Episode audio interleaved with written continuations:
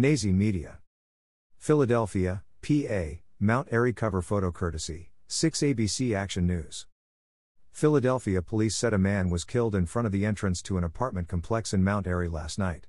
According to a report from 6 ABC Action News, the incident happened on the 8400 block of Forest Avenue at around 10:30 p.m. on Thursday night. Photo courtesy: Why?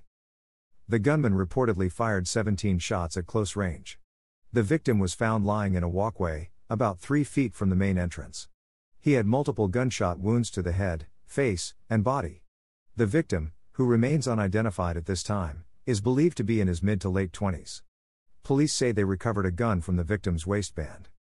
Police said they've located a surveillance camera they believe may have been pointing in the area of the shooting, and may have captured the incident.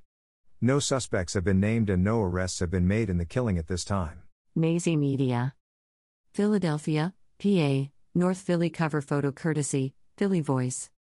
Police are investigating after a woman was struck by a stray bullet in North Philadelphia last night. 6 ABC Action News reported that the incident happened on the 1800 block of Susquehanna Avenue shortly after 8 p.m. on Wednesday night. Photo courtesy 6 ABC Action News. Police said a 33 year old woman was hit in the thigh by a stray bullet as she was leaving the corner store. She was taken to Temple University Hospital and was last reported to be in stable condition. No suspects have been named in the shooting and no arrests have been made yet.